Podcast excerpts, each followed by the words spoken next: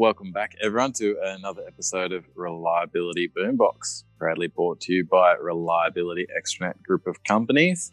Welcome back, Seven. Always good to have you alongside. Thank you very much, sir. So, last time we caught up, we started talking about the five habits of extraordinary reliability engineer. Yes. And we decided that we'd do a quick uh, little synopsis of the book and sort Yep. of chew the fat around each chapter. So last week we did a, a little synopsis of the entire book, sort of what what the five habits. And this week we're going to dive into habit two. So habit two is understand. So yes. let's give a little bit of background, a little bit of a refresher. Um, if you missed the first podcast, like we talked a little, a little bit about all the different, you know, habits and why they're important. Um, why is understand so important in your mind, and where did that come from? Where did the concept of understand be so critical? Oh, where did it come from? Yes. Um, so once we identified problems, like people are generally to be fairly good at identifying problems, and and the thing is that if you don't understand them, they don't go away. Mm. Okay, because if you don't understand your problem, you can't actually solve it or solve it effectively. So, where did this habit come from? Was that when I did my original brainstorm, right? My original brainstorm of over 100 problems, my career as being a reliability engineer, there was a whole heap of problems that I personally encountered that formed a group called that I didn't understand something. Mm, Okay, so that we've made we've made decisions to move forward on something that we didn't necessarily understand what was going on. Okay, we may have used gut feel, we may have used experience, we may have used something we found on the internet. Dare I say it? And moved forward with a decision and found out it was the wrong one for us. Yeah. So we didn't understand the problem in relation to us. Now, if you don't understand a problem, how can you solve it? Now, I've been on the receiving end of, a, and it's one of the stories in the book, um, of a, a fairly large problem that we thought we understood. Okay, we didn't use any sort of problem solving process, but we thought we understood it. And the problem kept on reoccurring. Mm. Okay, to the point where we lost a whole facility because all Right. broke for all the same reason at the same time, which was great. Yeah. And guess guess guess who got guess which little black duck happened to be working there at the time, and and uh, yes. So for me, the value of understanding really, you know, I've suffered pain as a result of this Mm. in my career. Companies certainly suffered pain that I've that I've worked for by not understanding things, and I've, I've seen it, and you know, I've seen it in my in my role now. You've seen it in your what you do with with with us, where people don't Yeah. actually understand the problem, and they go and implement solutions, and it doesn't work. Yeah. it doesn't work, and so they suffer the pain again. yes. Yeah. That's what this is all about, and that's one of the habits. One of the this is what ended up in the in the book. It's a core habit Mm. that a reliability engineer has is understanding problems. Yep. Yeah, Yeah, I I can concur and agree wholeheartedly. And you could nearly wrap it up there. yeah, we we can really wrap it up there. That's it. But Um, we won't though. podcast. It's Yes, probably that be shortest, a it's our shortest one. um, I, I think it is very, very key, and in in other fields and other areas that I've I've operated and worked in and pay attention to, like like we've talked about before. I also teach yoga.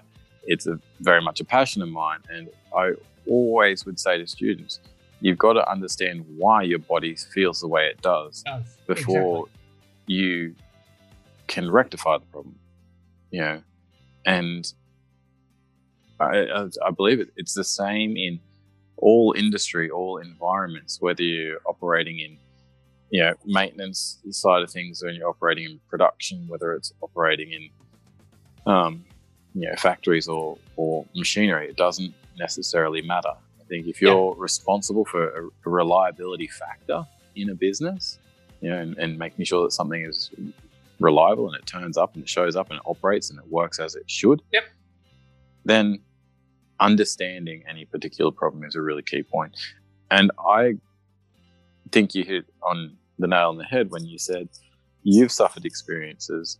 I know I've suffered experiences where we don't completely understand when we jump to a conclusion or we sort of go off what we think, or as you and I have discussed in other podcasts, there's been recent instances that we've seen where, well, that's what we've done for 30 years.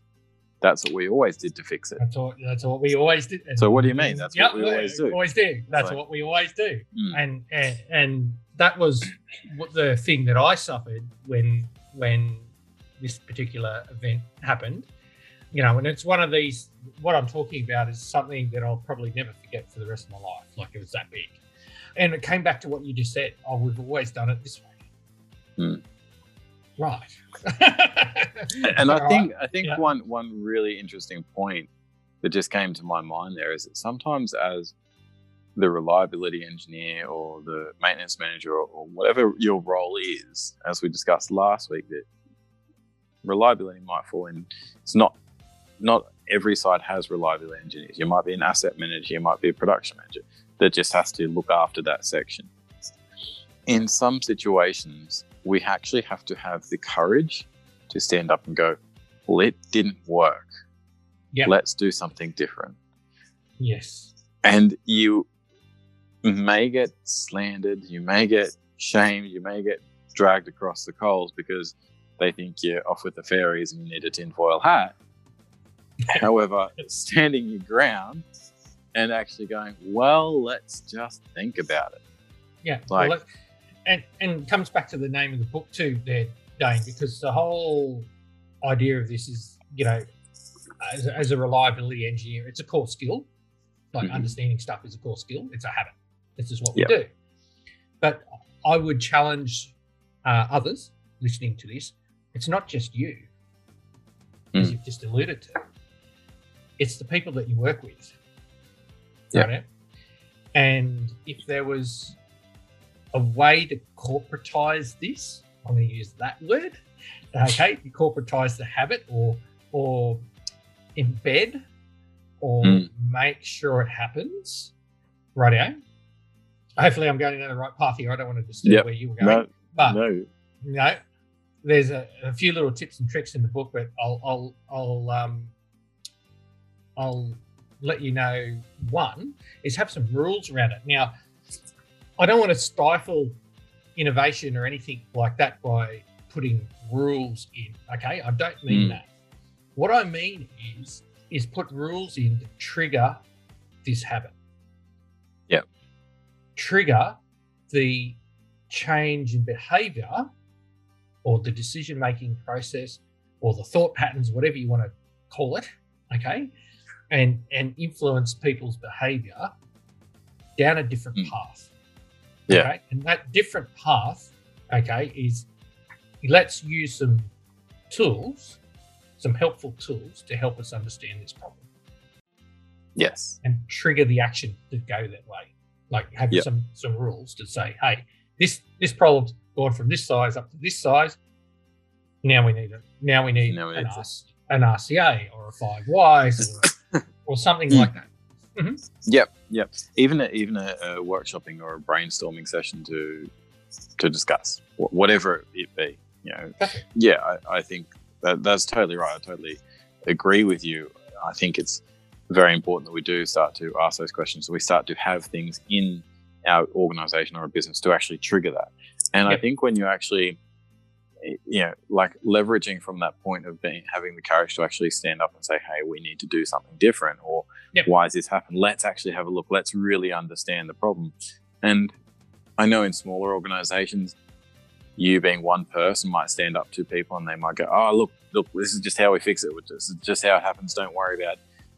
And it might take a little bit of extra effort to actually go back and say, "Hey, let's now that we've fixed it, now that we've done that, you know, the way that we've always done it." Let's just go back and have a look and try and understand why anyway. Yeah. Because it might happen again. It Mm. might not. Mm. And if you start to do that, then you can start to build in these triggers, as you say, or these little occurrences that say, well, in situation X, then we will do Y. Yes. Just to just to understand. Mhm. And if it's just understanding what the problem is, then that's a win. That's certainly a step a step forward. So what are some of the key ways? And I know you mentioned one just then before, is in doing RCAs, doing five whys, doing workshopping, brainstorming events. What other tools or methods in maybe let's talk about obviously if you're in a big organization, and it's a big mm-hmm. incident, they're going to have a formalized process. It's likely Yes. to be an ICAM investigation, an RCA, some sort of problem solving tool Yeah. that the, the organization will use. Yeah. But what if you're not? What if you're the sole man trying to find the courage now to actually step up and say, hey, let's do things differently? What are some simple steps or things that you might talk about in the book that you could put in your tool bag? What are some of those little tools Yeah. um, to use? Cheers. Yes. Um, most people start out with the five whys if they haven't got anything. In fact, I was talking to some engineers today, and their language was, "We'll have to do a five whys on that." So, Hmm. and and without going into the detail of their particular five whys, there's a whole heap of things, but you know, you ask why five times. Yep. Okay. And everyone probably knows I'm a big fan of Ron Moore and his philosophies and ways of doing things. And for each of those answers to the why, you have a countermeasure. So, in other words, what am I going to do about what I've discovered by asking why? So, you have five answers to the five whys because you ask why five times. You also have five things that I'm going to do differently as a result of that. Yep. Okay, so that's a that's a five whys. Now that's there's um like in the book go into a little bit more detail on how to do that and and some te- and some examples on on, on what to Yeah. do. Okay, but as you said, Dane, there is a plethora of formal problem solving methods around the world. Okay, Mhm. some tailored for safety incidences, some tailored, some are more generic, like the like the five whys. In the camp, you know, I've had my experience. I've used certain tools over over the life because I'm a reliability engineer. Um, Yeah. But but it doesn't really matter which tool you use. Hmm. So whatever floats your boat, whatever works for you, and it's solving problems. And they know it. And the reason why you know it's working is the problem goes away and doesn't come back again. Yep. Yeah. Yep.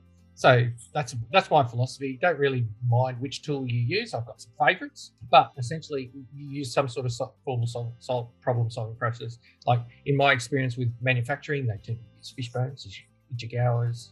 Um, Mhm. People that have trained in lean will tend to use different things. KT use their own. They've got their Yeah. own developed one. It's been around since the 60s. All that sort of stuff. You know, if it's been around since the 60s, it obviously works. um, you know, so there's a plethora of different tools, and you know, my suggestion is is find the one that works for you. Yeah. I think one thing to to add to that, and if you are uncertain, unsure, and you want to just have a crack at something, Mm. um, my only tip would be make sure it's documented, make sure it's noted down and saved somewhere.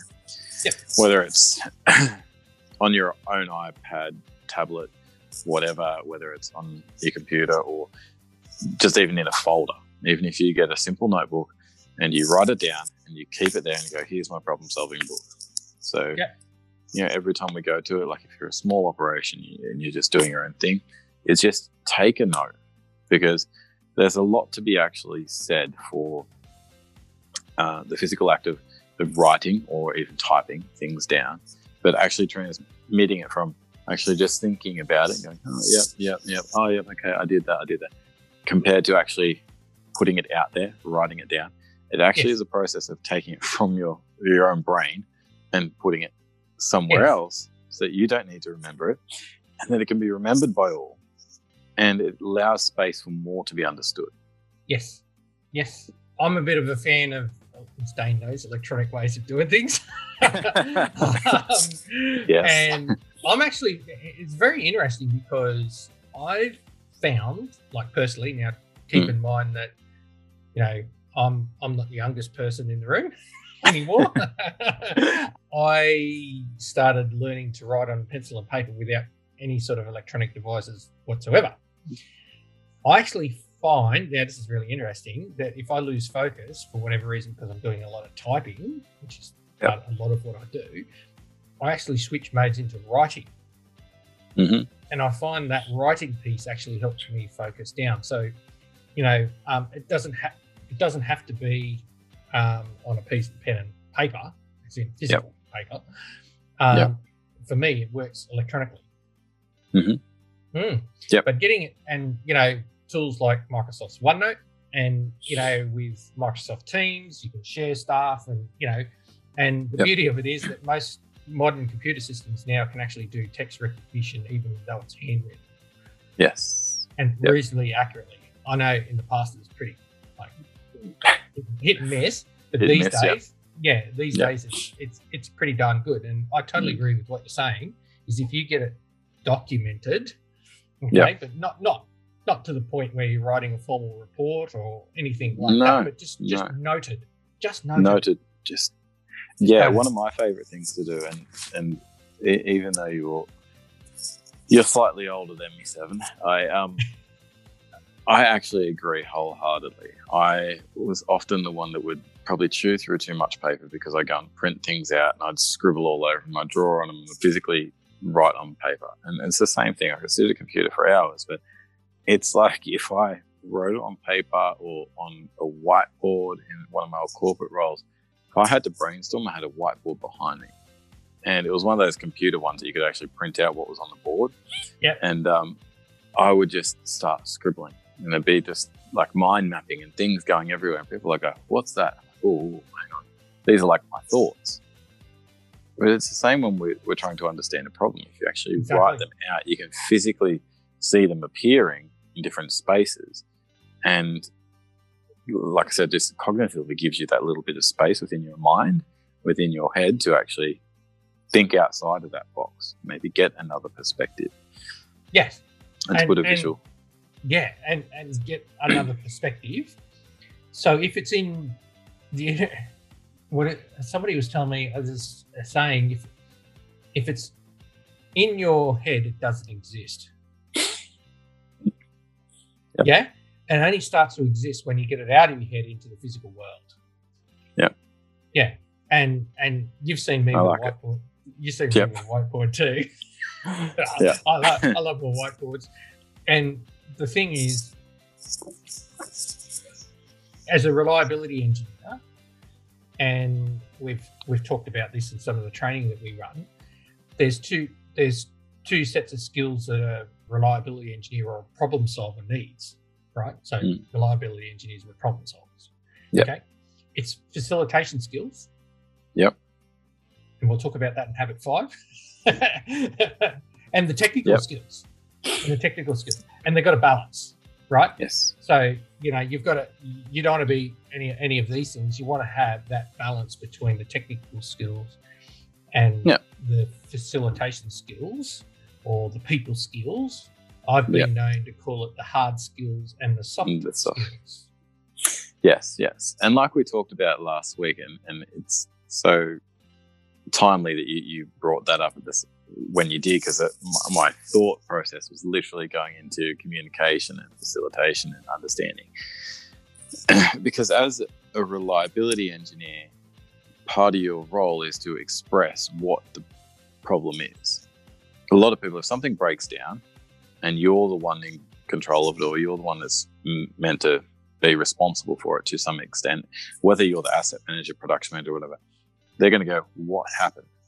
Why did that happen? You know, Mm. what went wrong? And you've got to be able to articulate that.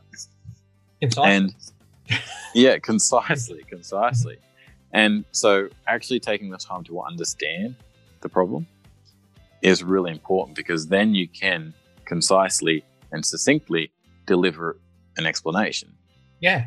And, of it and- with and confidence. with confidence. So- And it's really interesting. Just to add to this, sorry, because there was a really interesting problem that I, that wa- I was working on. Right. Mm. So this problem involved the whole organisation. It involved the production people. It involved the maintenance people, and it only Yep. it's, it happened this year. Right? Yep. Um, now, the maintenance people did not realise that it took the production people one week to get the system stabilized after this problem had occurred. Wow. So the problem had occurred. The maintenance guys fixed it right, Mhm. within days. Yep. But The because the problem had affected certain parts of their production system. Yep. It took the production people a week to get what they called system stability back. And then when we talked about this in when we're doing a formal problem solving process, when we when we were talking about this, the maintenance guys go, Really? like no one like, you know, we fix it, box it up, and then and we go and fix the next problem. And they were totally, totally um I'm gonna use the word ignorant. Mhm. It might be a bit bit harsh, but they were totally ignorant to the problem. And then, you know, Yeah. the, when when we when we were talking about problem, what effect it had on everyone else, like the Mm. production goes, oh, it took us a week to get the system stability back, you know, and the maintenance guys go, oh wow, oh this is bigger than what we thought, you know. Yeah, yeah, yeah. Hmm. And I think that's a really key point because understanding and, and how it relates to that understanding is that you need to understand the whole ramifications of the problem. Yes. Because all far too often it's like, oh, go and fix that. Okay. I, I go and fix it. Oh, yeah, maintenance team come in and go, oh, yep, this is wrong. We'll, we'll fix it up, box up, away it goes. Don't worry about it. My job's done. And I forget about it. When we come back to it, though, like you said, the production team have to actually go, well, this actually has a run on effect down here and causes this, this, this, and this. And therefore, we're out by a week and we need to do all that. It's like, oh, okay. So then that creates a little bit more leverage for the maintenance team to make sure it doesn't happen again. yes. Because if they've had a bad day, it's been Friday when they've gone sent out to fix it, and it's three o'clock and it's beer o'clock as we do here in Australia regularly. Yeah. Um, maybe they just kind of rushed the process, didn't take as much care, maybe as you know usual.